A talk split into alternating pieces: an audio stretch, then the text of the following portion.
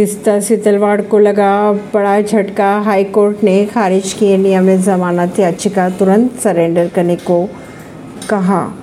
Social activist Teesta Setalvad को Gujarat high court से लगा झटका। हाईकोर्ट ने तिस्ता को रेगुलर जमानत की अर्जी की मांग खारिज कर दी है। कोर्ट ने उन्हें तो आत्मसमर्पण करने के आदेश दिए हैं। तिस्ता पर 2002 के गोधरा कांड के बाद हुए दंगों से संबंधित मामलों में कथित तौर पर सबूतों से छेड़छाड़ करने और गवाहों को प्रशिक्षित करने के आरोप भी है। अदालत ने सुप्रीम कोर्ट जाने के आदेश पर रोक लगाने के उनके वकील के अनुरोध को भी खारिज कर दिया।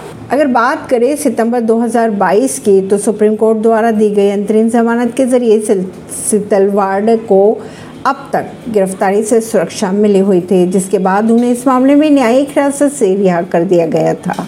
तिस्ता सीतलवाड़ पर आरोप यह है कि उन्होंने गवाहों को भड़काया था। ऐसे ही खबरों को जानने के लिए जुड़े रहिए जनता सरिश्ता पॉडकास्ट से। ऐसी ही खबरों को जानने के लिए जुड़े रहिए जनता सरिश्ता पॉडकास्ट से। दिल्ली से